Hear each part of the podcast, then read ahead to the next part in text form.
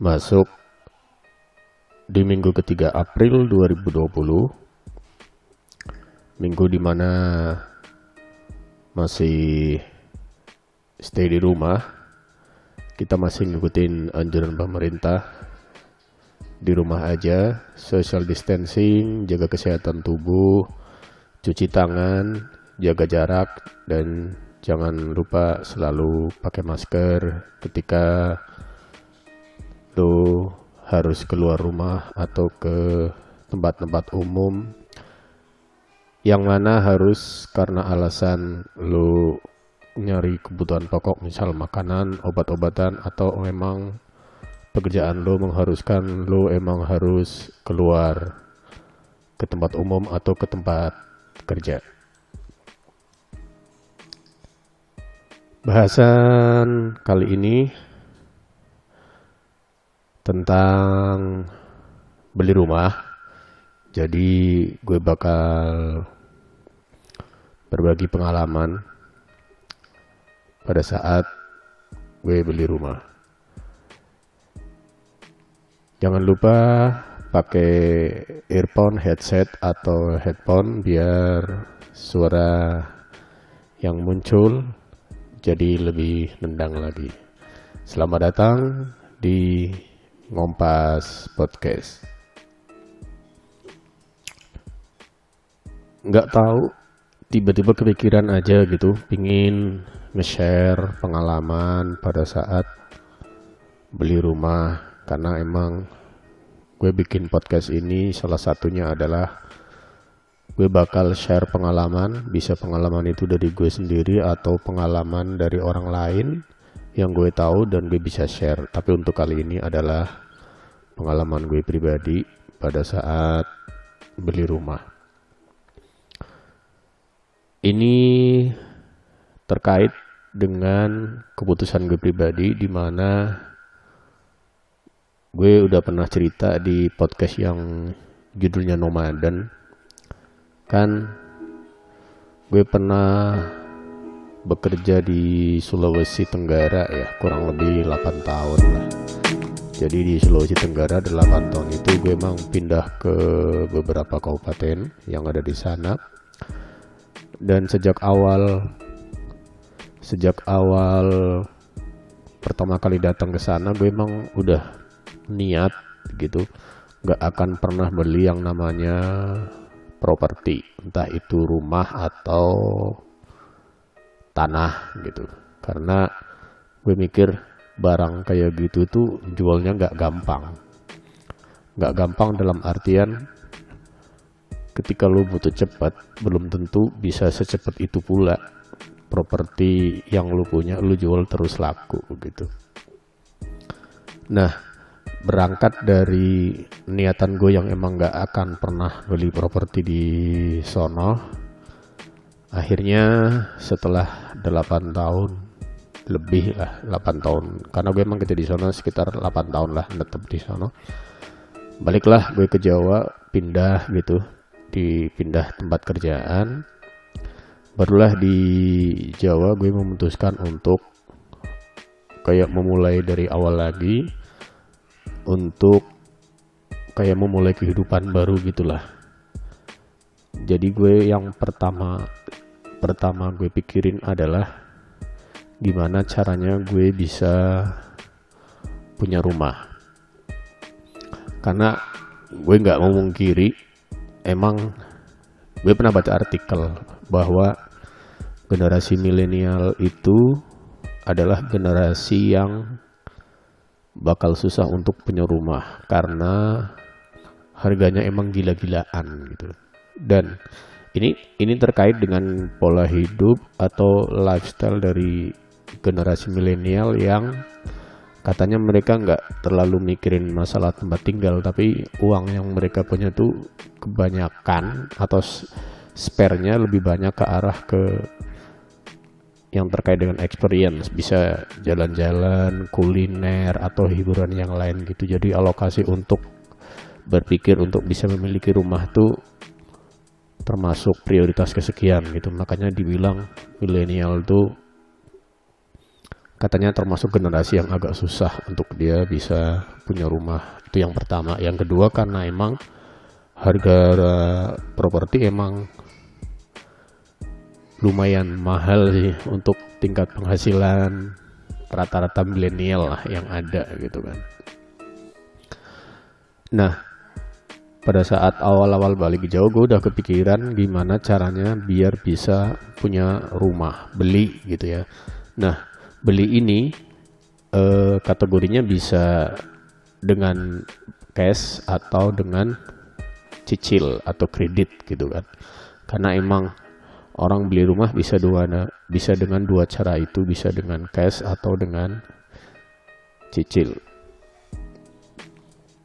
Nah pada saat awal-awal langsunglah nyari informasi gitu di mana bisa dapat rumah yang sesuai dengan kriteria gue.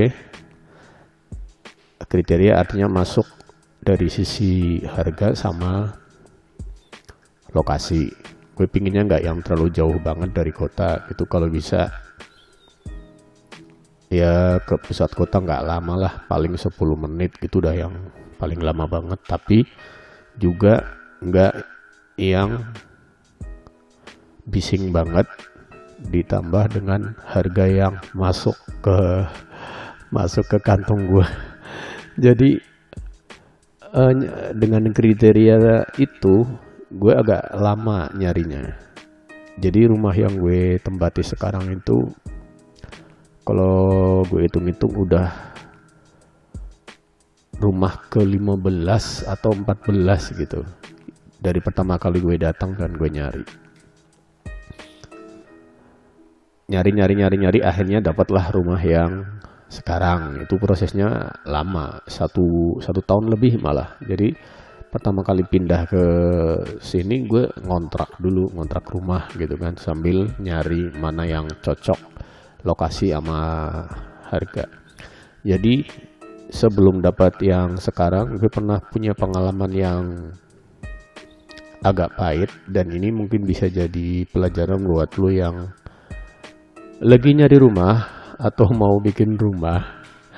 Jadi gue emang pernah ngubungin salah satu pengembang atau developer gitu.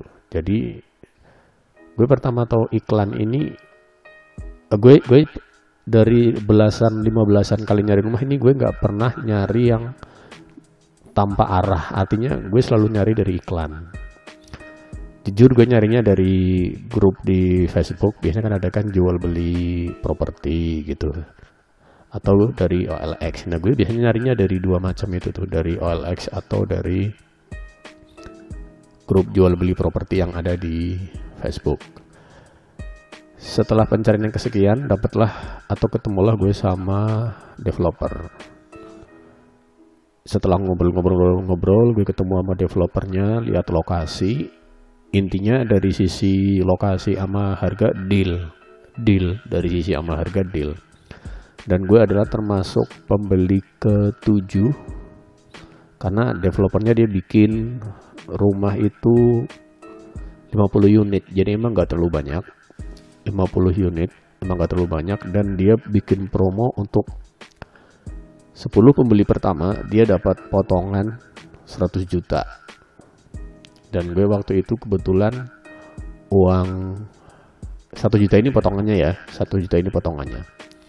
Gue dapat rumah dengan tipenya 36 tapi luas lahannya 150-an gitulah. Itu posisinya nggak terlalu jauh dari kota. Pokoknya masih masuk kriteria gue lah. Pokoknya 10 menit dari pusat kota nggak terlalu jauh gitu nggak terlalu bising. Pokoknya udah masuk kriteria. Udah. Terus karena pada saat itu uang yang gue pegang emang bisa untuk bayar cash. Karena dapat potongan tadi 100 kalau nggak dapat potongan gue nggak bisa bayar cash. Jadi karena dapat potongan gue bisa bayar cash akhirnya gue bayarlah cash. Tapi cash tempo gue bayar dua kali. Terus kita ke notaris gue bayar uh, 90 persen eh sorry 95 persennya. Sisa 5 persennya gue lunasin ntar pada saat gue udah terima kunci. Jadi tinggal masuk gue bayar tuh yang lima persennya eh sorry dua setengah dua setengah persennya. Dua setengah persennya lagi ntar pada saat uh, dapet sertifikat.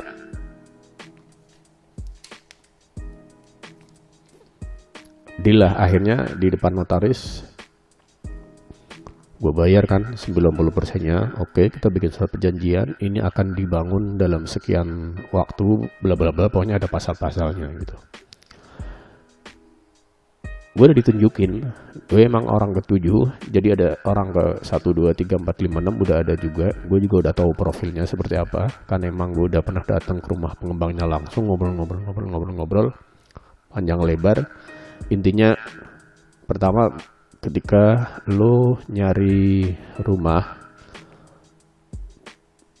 misal perumahan nih lu bisa nanya ke developernya yang udah pesen di sini itu karakteristik pembelinya itu apa aja gitu. Karena nantinya bakal jadi tetangga kan? Nanti orang-orang yang beli di situ tuh bakal jadi tetangga lo gitu.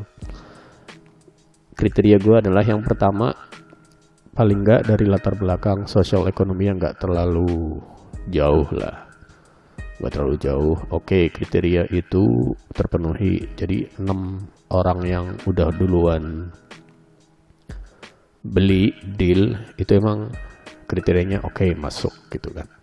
Dari sosial ekonomi kultur nggak terlalu jauh beda. Karena kalau kultur gue nggak terlalu bermasalah. Pokoknya sosial ekonomi lah sosial ekonomi yang ya biar ntar nggak jomblang-jomblang banget. Karena gue udah pernah dapat cerita banyak orang yang tinggal di perumahan kemudian jadi kayak kelas gitu antar tetangga gitu. Ya karena kehidupan sosial ekonomi yang nggak nggak nggak apa ya yang jauh lah mungkin bedanya kan. Jadi mungkin timbul kesenjangan sosial lah ribut lah macem-macem gitu kan. Namanya orang bertetangga dinamika bertetangga tetap ada aja. Jadi enam orang pembeli yang udah deal ini dari karakteristik sosial ekonominya masuk kriteria gue akhirnya gue bayar 90% sekarang gue tinggal nunggu dalam jangka waktu setahun seharusnya udah jadi. Karena dia emang bikin betul-betul jadi kayak buka lahan baru. Lahannya udah ada. Gue lihat lokasinya. Lahannya udah ada udah rata gitu udah diratain pakai bulldozer gitu.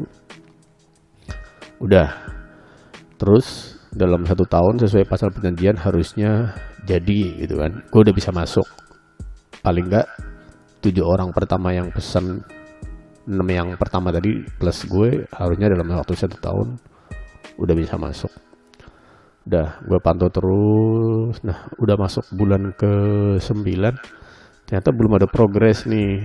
Ternyata yang jadi masalah antara pengembang dengan warga. Jadi jalan masuk ke perumahannya itu ngelewatin perumahan warga gitu yang bukan perkampung yang bukan perumahan dan yang masih jadi bukan sengketa sih masih belum deal antara pengembang dengan warga itu adalah jalan masuk ke perumahan. Jadi jalan masuk ke perumahannya itu emang belum clear nih antara pengembang sama warga yang ada di situ. Akhirnya setelah setahun, setahun persis ternyata belum ada perkembangan masih alot gitulah. Jadi masih ada tarik ulur, mungkin ganti rugi ya. Jadi karena pengembang pinginnya jalan masuk ke situ tuh bisa papasan dua mobil. Jadi karena emang mungkin dia mikirnya gue bikin perumahan kalau mobil nggak bisa papasan masuk percuma juga nggak bakal laku gue jual kan ya emang gitu orang bikin perumahan pasti yang dicari adalah akses jalan masuk ke perumahan itu sampai satu tahun gue tunggu nggak jadi akhirnya gue putusin yaudah gue tarik. Gue tarik duitnya ketemu orangnya. Itu udah proses udah proses yang kayak kejar-kejaran gitulah. Gue ketemu pengembangnya terus dia tawarin gini aja katanya. Ini emang sampai hari ini jalan masuk ke perumahan emang masih nego nih sama warga. Bla bla bla gitulah. Intinya sampai saat ini belum bisa jadi. Dia tawarin jadi dia pengembang dia punya beberapa lokasi tuh dia ditawarin lah ke gue ada nih perumahan unit udah udah 90% pokoknya kalau gue suka dan deal harganya udah langsung dipakai. Intinya ya udah ini tinggal pilih aja unit yang mana. Kalau bapak suka dia bilang gitu ke gue bapak tinggal tunjuk yang mana nanti gue rapiin. Emang bangunannya udah jadi bangunan udah jadi jadi udah ada atap dinding semua dinding udah diaci semua. Pokoknya tinggal dicat sama pasang lantai udah jadi kusen jendela itu udah jadi karena jaringan listrik sama air udah masuk. Tapi akhirnya gue pikir-pikir gue minta waktu kan berapa hari gitu. Gue minta waktu untuk menimbang-nimbang. Hanya gue pikirin setelah ditimbang-timbang gue pikir-pikir deal nggak jadi gue pinginnya duit balik. Pengembang udah maklumi walaupun sebelumnya selalu selalu kayak ngerayu-ngerayu gitu. Udah ambilin aja pak. Pokoknya nanti uh, pembayarannya gini-gini. Pokoknya di gue dikasih kemudahan lah. Dikasih kemudahan. Tapi gue emang tetap nggak mau. Gue tetap mau duitnya balik. Karena ini kayaknya udah pencarian ke 11 kalau nggak salah pencarian ke 11 akhirnya gue minta duit balik duit cash balik. Ternyata pengembang minta kami nggak bisa balikin cepet pak.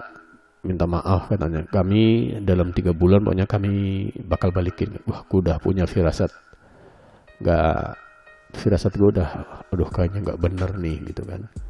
90 hari dia balikin gitu. Hanya dicicil tuh bulan pertama sekian ratus. Pokoknya dia cicil tiga kali bulan kedua sekian ratus gitu kan sampai kejar-kejaran gue kayak kucing-kucing kayak gitu. Alhamdulillah banget akhirnya balik tuh 100% balik 100% karena mungkin dia takut juga kan. Tapi gue bilang ini pengembang masih masih bener lah. Kan dia bisa balikin 100% karena dengar-dengar cerita temen ada juga yang gak dibalikin. Hilang tuh duitnya dia yang udah dia masuk gitu. Kemudian baliklah duit. Kemudian gue nyari ke yang nyari rumah lagi nyari rumah lagi nyari rumah lagi. Lewat pengembang gue khawatir kejadian serupa terulang lagi terulang lagi. Akhirnya gue putusin. Setelah pencarian ke 14 atau 15 lah rumah yang sekarang ini gue tinggalin gue putusin. Pokoknya gue nggak mau beli rumah yang modelnya pesen bangun gitu. Gue pinginnya unit udah ada atau yang kedua adalah gue beli rumah second atau bekas punya orang yang mau dijual. Gampang nanti gue butuh nambah-nambahin ruangan atau apa gampang gue tambah gitu. Gue bikinnya gitu. Udahlah capek. Capek berhubungan sama developer sama pengembang gitu karena emang rata-rata pengembang gak bakal langsung lu beli kemudian bisa langsung lu tempati jarang. Ada sih ada tapi jarang. Rata-rata modelnya ya pesen bangun pesen bikinin gitu. Jarang ada yang pesan bangun pesan eh, jarang ada yang pesan langsung pakai pesan langsung pakai tuh jarang yang kayak gitu. Rata-rata pesan di dibangunin jarang ada yang pesan udah langsung jadi. Kecuali unit itu emang udah ada unitnya. Tapi jarang banget sih kayaknya yang kayak gitu. Akhirnya gue dapet lah sama calon penjual. Dia emang niat ngejual rumahnya karena dia emang lagi kelilit utang di bank kayaknya dia. Nggak tahu sih utang utang usaha kredit kredit usaha atau kredit konsumen gitu. Ngobrol sekali dua kali gue lihat rumahnya udah oke okay, lingkungan gue udah survei lingkungannya. Kayaknya sosial ekonominya nggak terlalu jauh beda enak lah kayaknya kan. Sekali dua kali tiga kali akhirnya intinya deal lah. Deal dari sisi lokasi gue ngasih tahu ke yang mau jual oke okay, kalau dari lokasi gue oke. Okay. kemudian dari sisi harga emang agak cukup lama tarik menarik gitu karena emang yang bersangkutan maunya dia maunya dibayar dengan uang yang bukan hasil minjem ke bank. Lu bayangin. Jadi yang bersangkutan emang hijrah gitu. Jadi dia kayak masuk ke komunitas anti riba gitu tau nggak sih? Komunitas anti riba jadi dia tuh udah nggak mau berhubungan sama yang namanya bunga bank gitu.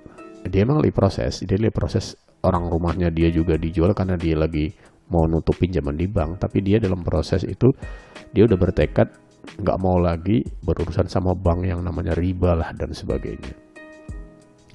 Pokoknya dia mau jual asal yang beli juga nggak pakai uang pinjaman dari bank. Intinya cash tapi jangan uang pinjaman dari bank. Akhirnya gue pikir-pikir pikir-pikir ya udah gue yen aja.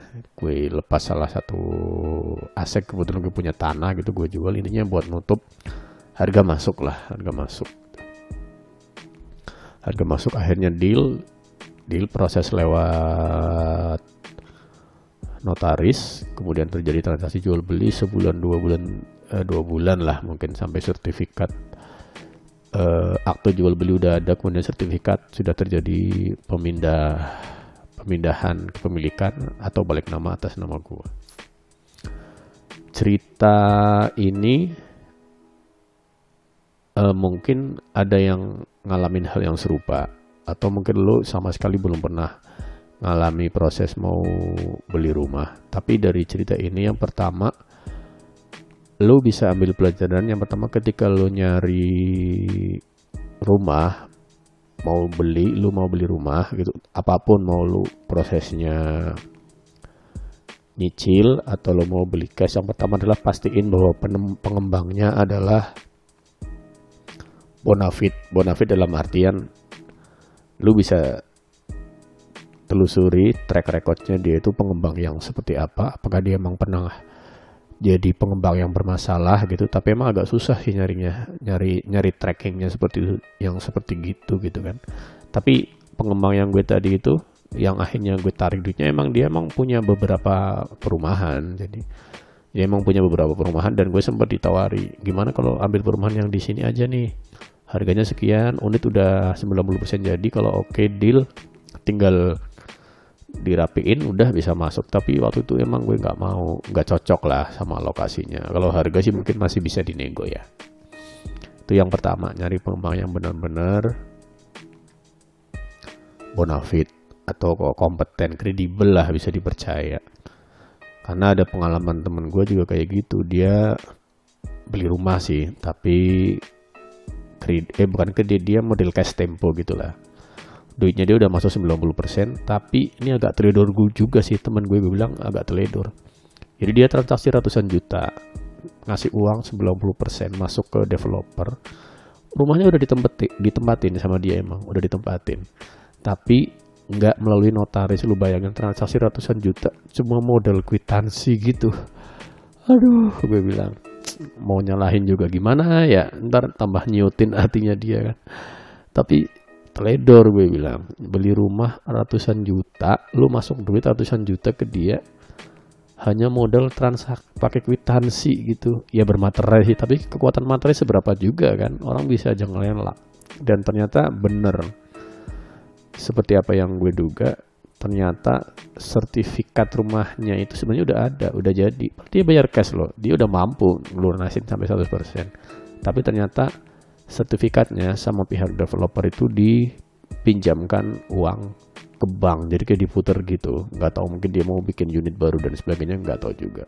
Jadi nyari info detail mengenai pengembang adalah hal yang uh, utama. Yang kedua, pada saat nyari rumah entah itu di perumahan atau di perkampungan yang yang terpenting kedua menurut gue adalah kondisi sosial ekonomi dari tetangga-tetangga lo yang nantinya lo bakal tinggal di situ. Artinya kalau sosial ekonominya terlalu jomplang, nggak enak juga sih, nggak enak juga gue bilang karena lo di situ bakal tinggal lama kan. Karena biasanya orang nyari rumah tuh untuk selamanya kecuali lo orang yang tajir banget bisa beli rumah di mana pun gitu tapi kebanyakan orang beli rumah rata-rata untuk tujuan jangka panjang dia bakal tinggal lama di situ makanya dia harus nyari tetangga yang orangnya asik lah kurang lebih gampangnya gitulah orangnya asik. Karena nggak nggak sedikit juga orang yang cerita dia pindah rumah mutusin karena dia mutusin pindah rumah karena lingkungan tetangganya nggak asik sering ribut sama tetangganya bla bla bla dan sebagainya. Ada yang kayak gitu ada. Yang ketiga kalau emang lu udah berkeluarga punya anak gitu sebisa mungkin lu nyari perumahan yang tetangga-tetangga di situ tuh juga punya anak yang seusia sama anak lo. Sorry nih buat pendengar yang belum nikah atau udah nikah tapi belum punya anak gitu ya. Ini gue cerita pengalaman aja gitu. Siapa tahu kalian udah berkeluarga dan punya anak ketika nyari perumahan, nyari rumah, entah itu di perumahan, entah itu berkampungan, cari yang banyak anak seusia anak lo, biar perkembangan anak lo juga bagus jangan sampai lu tinggal di lingkungan yang anak lu misalkan masih kecil nih umur 3 tahun gitu. Tapi perumahan di situ anaknya udah gede-gede SMA kan kasihan anak lu nggak punya temen dan itu akan berpengaruh terhadap perkembangan kemampuan kemampuan interaksi anak lu gitu. Jadi anak lu tuh kayak apa ya nggak punya teman gitu. Jadi masa kecilnya dia itu nggak ada yang bisa dikenang karena dia nggak punya teman kan? Beda dengan kalau di lingkungan rumah lu anaknya usia sebaya dia bisa main dia bisa punya ya bisa punya temen dia bisa punya kenangan ntar kalau dia gede dia bisa cerita gitu.